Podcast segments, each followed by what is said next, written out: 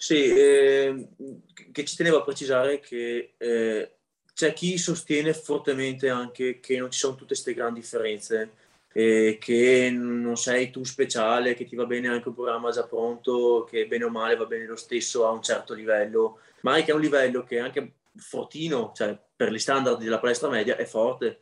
Ecco, c'è un fondo di verità su questa cosa qua, cioè mh, per il tipo di persone che capitano spesso a chi sostiene queste cose, non c'è tutta questa gran differenza. Perché? Perché le persone che arrivano alla fine da lui sono già selezionate.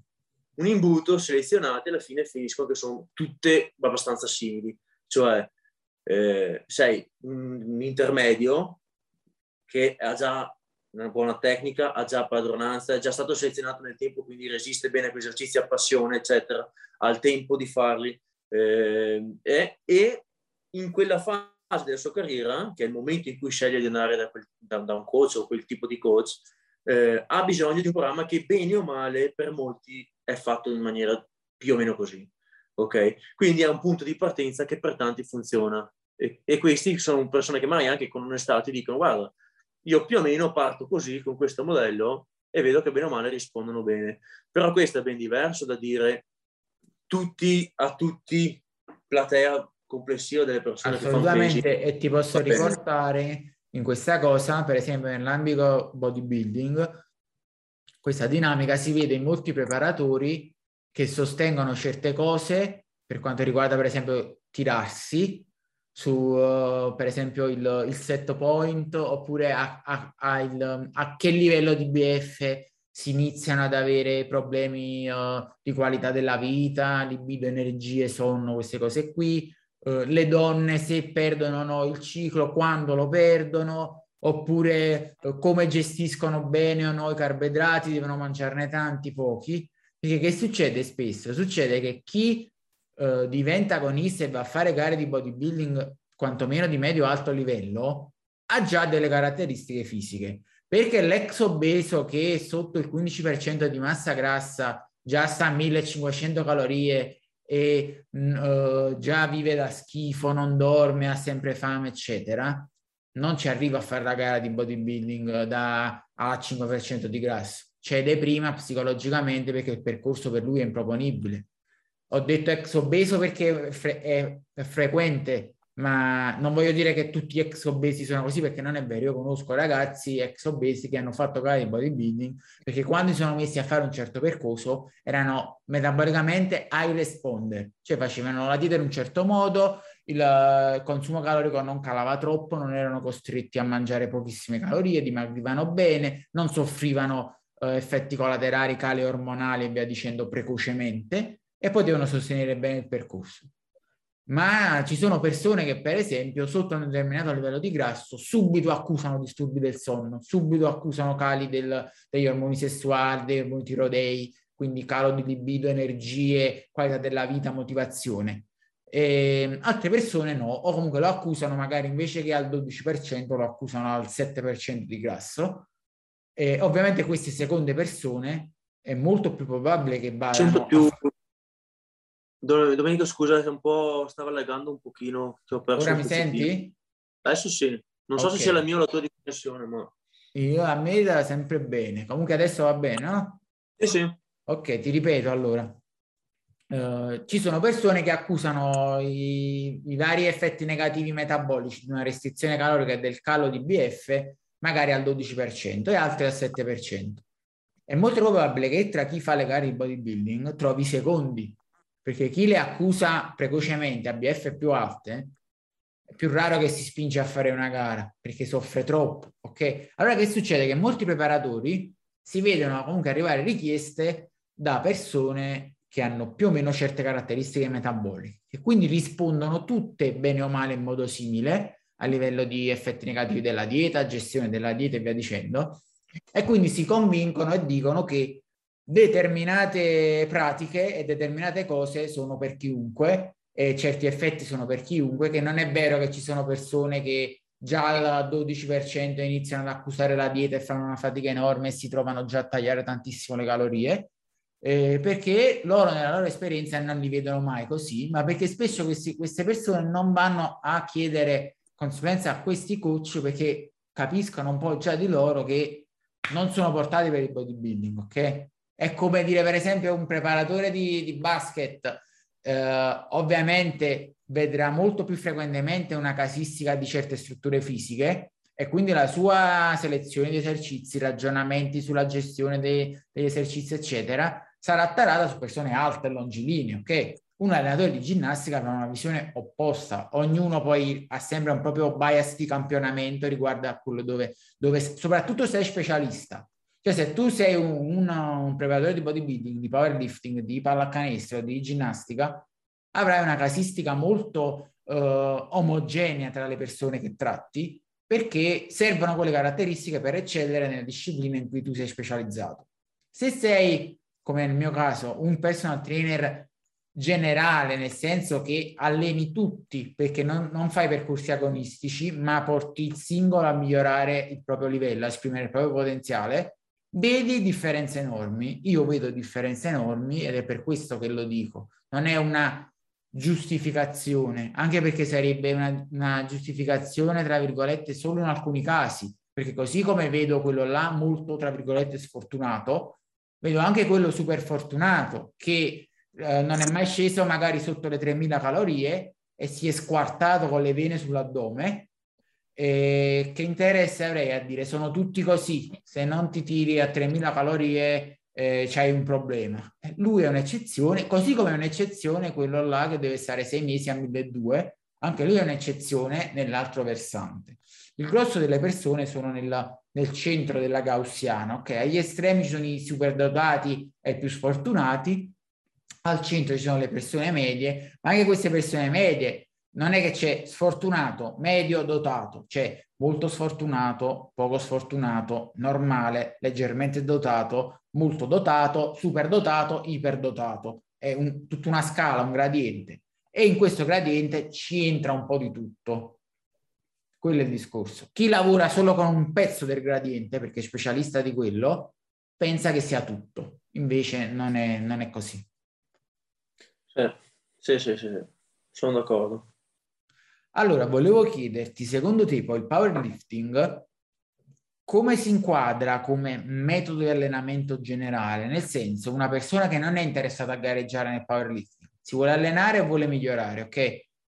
quali sono i punti di forza e i punti deboli di un allenamento stile powerlifting per una, una questione di salute, forza e composizione corporea generale per una persona che vorrebbe diciamo, allenarsi e svilupparsi in generale senza finalità agonistiche o eccellere in una singola cosa? Allora, tra i lati positivi, diciamo i pro, c'è che secondo me ha il vantaggio rispetto a molte altre cose di essere oggettivabile. Quindi cioè, un vantaggio può diventare anche un svantaggio, però all'inizio è molto motivante perché tu hai un chiaro, netto metodo per misurare il progresso e all'inizio di solito c'è, quindi tu passi da mai allenarti un po' così, che non sai bene cosa fare, che non sai bene come capire se stai migliorando o no, a un prima facevo 50, adesso faccio 55, domani se levo 60, sto migliorando e questo spesso fa da rinforzo positivo importante. Cioè, è quello che magari tiene una persona a continuare a allenarsi o no.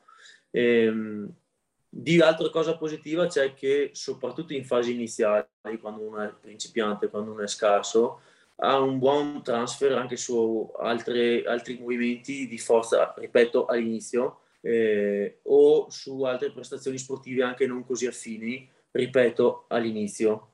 Quindi... Del, tipo, del tipo se passi da 60 a 100 kg di panca, probabilmente sono migliorate anche le dips, la military e esatto. il push up a terra, quando passi da 100 a 120 invece non più.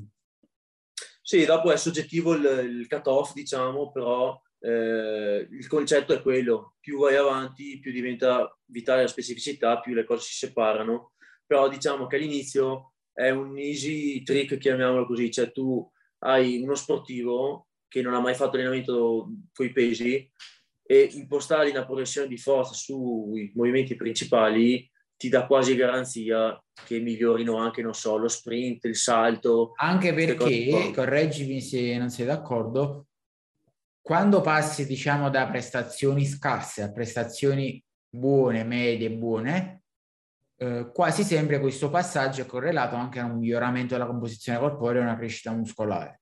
Quando passi da prestazioni già buone a prestazioni specializzate ottime, la, il co- continuo miglioramento è molto più spostato verso l'iperspecializzazione e fattori tecnico-neurali che non di crescita muscolare. È per questo che vediamo anche meno transfert in altri movimenti diversi che non, il, non beneficiano dello stesso miglioramento tecnico-neurale specializzato del gesto. Sì, secondo me vanno presi dentro anche altri fattori, nel senso eh, la, quanto è sia componente muscolare quanto sia componente neurale non te la so dire, non te la so dimostrare con i dati a riguardo. L'ho cercata un po', ma è un po' nebulosa la faccenda. Però c'è sicuramente una questione di risorse energetiche, di specializzazione, di priorità, che è un po' quello che abbiamo detto precedentemente, cioè fino a, non so, sparo numeri a caso, eh, 100 kg di panca, va su tutto il resto, anche semplicemente facendo un po' di panca e un po' delle altre cose a un certo punto la panca, perché tu, vogli, tu la voglia far andare su, dovrai specializzarti molto sulla panca. Questo inevitabilmente comporta perdere eh, il focus sulle altre cose, ok? Quindi per trasportarlo su un contesto sportivo, eh, all'inizio io faccio poco di squat, me ne basta poco, sono super sensibile a quella dose lì, sono super sensibile a questo tipo di allenamento, migliora tutto quello che è anche largamente annesso, ok? A un certo punto non mi basta più quella dose piccola di squat, me ne, me ne serve una dose molto di più e deve essere molto più accurata questa composizione di questa dose per avere l'effetto che mi interessa. E per far questo io non posso più dedicarmi a altre cose. Quindi se io voglio aumentare ancora di più lo squat, sono costretto a rinunciare mai a, non so, l'allenamento del salto o l'allenamento dello sprint l'allenamento eccetera. Perciò inizi sicuramente, ci sono questioni neurali, sicuramente ci sono questioni di ipertrofia che cambiano i legami tra queste variabili al, variare della prestazione. Però c'è anche proprio un puro, semplice fattore di se alleno questo non alleno più quello. E quando superi una certa soglia di, di, di livello, per migliorare il salto devi allenare il salto, per migliorare lo squat devi, lo, devi allenare lo squat e via dicendo. Quindi non so più dirti quanto sia dovuto al, all'ipertrofia che non ha più la forza o è la forza che non è più specifica per quell'altro gesto. È che se vuoi far salire lo squat non puoi, puoi, più allenare i salti. Quando tornerai poi a riprovare i salti, eh, eh, non so il transfer come sia, però i salti non li facevo mai da tre mesi. Ok? Quindi da un punto di vista, diciamo, sia di letteratura sia empirico, ti dico, nei, nei, dati positivi di un allenamento di quel tipo all'inizio c'è che ti regala tante cose facili. Cioè, io lo chiamo il periodo magico di Babbo Natale, eccetera. Cioè, ti arriva tutto gratis, senza far nulla, migliori, diventi più grosso, va sulla forza. Anche i movimenti che non fai mai, un giorno dici, boh, provo questo, è migliorato. Ok, però eh, non è sempre Natale, cioè, dopo un po' uh, passa. Tra i lati negativi che mi hai chiesto, eh, c'è sicuramente che a un certo punto devi dedicarti a quelle e basta, come un po' tutte le discipline. Se, eh, se hai altri obiettivi devi fare delle scelte quindi eh, il lato negativo è che arriva abbastanza presto il punto in cui non basta più così poche ore, non basta più così poca attenzione, devi stare attento a tutti i fattori attorno all'allenamento, alimentazione, sonno, solite cose. E, ehm, e là diventa abbastanza pesante la cosa perché il rovescio della medaglia è che se all'inizio è bello avere un metodo oggettivo che mi dice sei migliorato e non si discute, sei più bravo, dopo è non sei migliorato e non si discute, ok? Quindi dici, ci sono delle volte in cui dici, cavolo, però due anni fa facevo le stesse identiche prestazioni o addirittura faccio fatica a riuscire a mantenere quello che facevo due anni fa. E, e là mentalmente è tosta, cioè per qualcuno appena si ferma il progresso non ce la fa, cioè, si stufa, si annoia, è ripetitivo, cioè, è molto più ripetitivo di altre discipline con i pesi. Hai tre esercizi, sei costretto a fare sempre quelli, con modalità molto restrittive. E se ti fa male qualcosa, sei nella merda. Non so se posso dire merda, però sei nella cacca perché eh, se ti poniamo che ti faccia male il ginocchio facendo squat, eh, se, sei, se, sei, un bodybuilder o se sei uno che fa fitness, dici vabbè faccio almeno di fare squat, faccio qualcos'altro intanto, no? Boh, se sei un powerlifter eh, sei fregato, cioè può, mm, devi per forza di cose fare quello, quindi sei incastrato. E poi penso questo si collega anche a quello che secondo me forse il, il fattore negativo maggiore, è che essendo appunto pochi esercizi, usando il bilanciere come strumento e avendo delle esecuzioni vincolate alle regole da gara, tu devi essere adatto agli esercizi e al metodo di allenamento come struttura fisica, tolleranza articolare e via dicendo. Se sei adatto puoi avere anche buoni risultati. Se non sei adatto e non hai molto margine di personalizzazione, come tu hai appena detto, perché devi rientrare in certi canoni e regole, rischi molto di più di farti male, è, è molto più tassante a livello anche mentale, perché sei sempre lì lì a gestire gli infortuni che per forza capiteranno, e quindi può diventare anche più frustrante da questo punto di vista.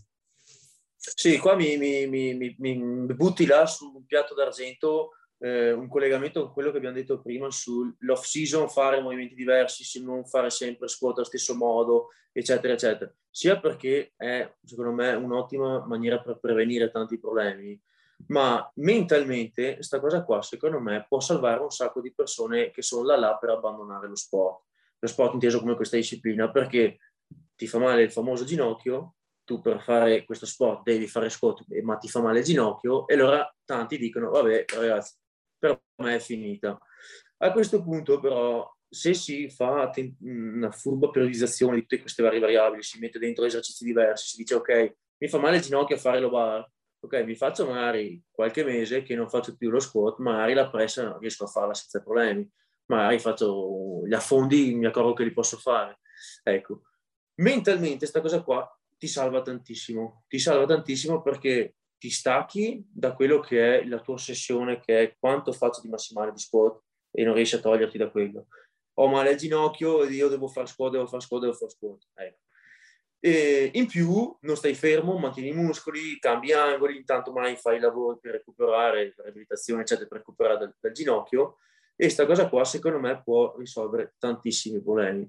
Se l'allenatore è un po' un attimo più furbo dall'altra parte, questa cosa qua la può sfruttare in maniera molto produttiva. Esempio, tu Domenico sei in stallo, se proviamo a spingere, eccetera, ti torna fuori male da qualche parte perché non ne veniamo fuori. Boh, impostiamo un periodo di off-season, stacchiamo un attimo da, dal lavoro che fai, facciamo un lavoro dove cambiamo leggermente gli angoli, cambiamo gli esercizi, lavoriamo sulle lacune, tu riprendi motivazione, ti passano gli acciacchi che avevi, quando poi ritorneremo a fare lo squat, la panca e lo stacco, sarai molto più sensibile a questo stimolo perché tanto non lo fai. Sicuramente nel breve ci hai perso, ci vorrà un po' per tornare, però ci arrivi con un'altra motivazione, da più sano fisicamente, con, sperando una, una, muscolatura un po' più sviluppata nei punti deboli che abbiamo lavorato, ma soprattutto se appunto l'allenatore è un po' più furbo, il periodo di distacco da, dalle alzate principali fa sì che non sia la tua testa sempre impegnata sul quanto è il mio massimale di squat. Cosa voglio dire? Voglio dire che se io mi stacco, un sacco di gente appena smette di fare squat, subito dice aspetta che riprovo a vedere quanto ho perso, aspetta che riprovo a vedere se ancora ce la faccio a fare quella prestazione, aspetta che ho paura, ma secondo te quanto posso fare adesso? Quindi non dargli il modo di avere sott'occhio quanto è calata la prestazione. Cosa voglio dire? Voglio dire che invece di fargli fare lo squat solito da gara a bassa ripetizione, gli metti un A-bar ad alte ripetizioni, lui non l'ha mai fatto, non sa neanche un metro di paragone, non sa neanche con cosa confrontarlo, non sa se nel frattempo è peggiorato o non è peggiorato e questo ti permette di attenerti al piano e continuare la strategia a lungo termine, ok? Tutti Quando poi ritorni... piccoli trick psicologici per la, tenere alta l'aderenza e la motivazione che poi sono fondamentali. Esatto, esatto. E mi si è congelato di nuovo, mi senti? Eh, sì, ora ti sento, si era bloccato un attimo. Ok, sì, queste sono cose che, ripeto, è anche un po' responsabilità nostra, perché se noi è la prima volta che la persona dice no, vabbè, eh, non miglioro più, mi sono stufato, ciao, hai capito? Cioè, è anche una responsabilità nostra far sì che la persona resti eh, motivata, resti appassionata, ci tenga, non si accanisca a farsi male continuamente a provare una cosa che non lo porta da nessuna parte. Cioè, eh, bisogna essere un attimo attenti anche a altri, a altri aspetti, non alla gara che devi fare domani, quanto fai di sport domani. Assolutamente. E per questo chioso, con uh, quella che è la mia opinione, eh, il powerlifting, perché non voglio che, diciamo, questa passi come una puntata anti-powerlifting o cose del genere, Uh, io non faccio powerlifting, non è una disciplina che mi appassiona, rispetto enormemente chi la fa, ma sono fortemente convinto che è una disciplina, come una disciplina qualsiasi altra, ha i suoi obiettivi specifici, ha le sue regole, ha i suoi punti forti e deboli, come abbiamo appena detto.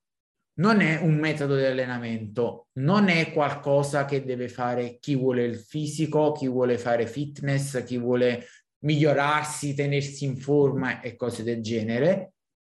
È una disciplina da rispettare in quanto tale, perché ogni disciplina ha la sua dignità e il suo onore, deve essere praticata da chi vuole fare questa disciplina, chi ama il powerlifting, chi vuole migliorare nelle alzate, vuole o non vuole fare le gare.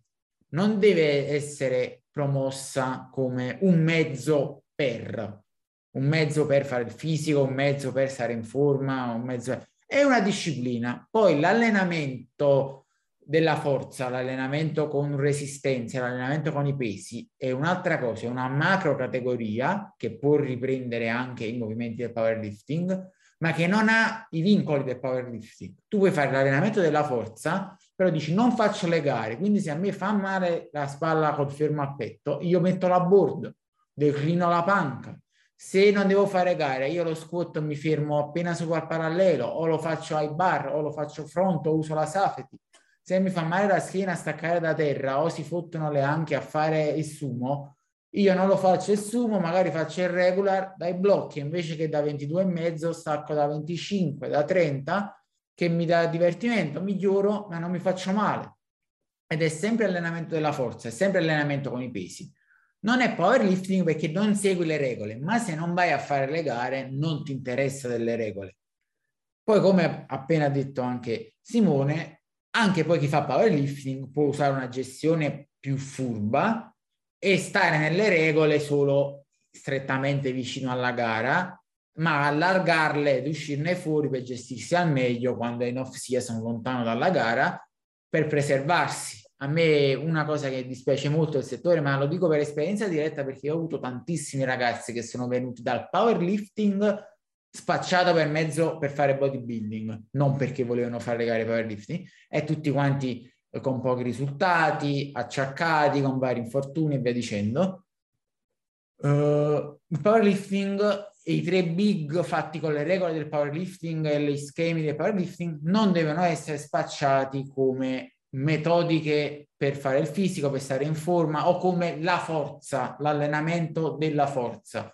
Sono esercizi, esercizi specifici con un fine specifico nella gara e le regole vanno seguite solo nella gara, non a 360 gradi. Non sono la palestra, non sono la forza, non sono l'allenamento con resistenze e non sono il bodybuilding. È una disciplina specifica. Sei d'accordo Simone? 100%. Va benissimo, allora siamo in chiusura, vuoi aggiungere qualcosa, qualche riflessione? No, no, abbiamo, abbiamo già detto che basta. Va benissimo, dove ti possono trovare chi vuole più informazioni su di te? Allora, ho una pagina su Facebook che si chiama Calabretto S Trainer e lì ci sono diversi articoli libri disponibili e ho il profilo Instagram, si chiama sempre Calabretto S Trainer e anche lì sono un po' più attivo su Instagram in realtà. Ok, poi mettiamo tutti i link in descrizione come al solito. Grazie a tutti per uh, essere stati con noi. Questa puntata è stata veramente ricca di spunti. Spero di aver, che abbiamo pro, promosso delle riflessioni in tutti quelli che ci hanno ascoltato e alla prossima. Arrivederci a tutti.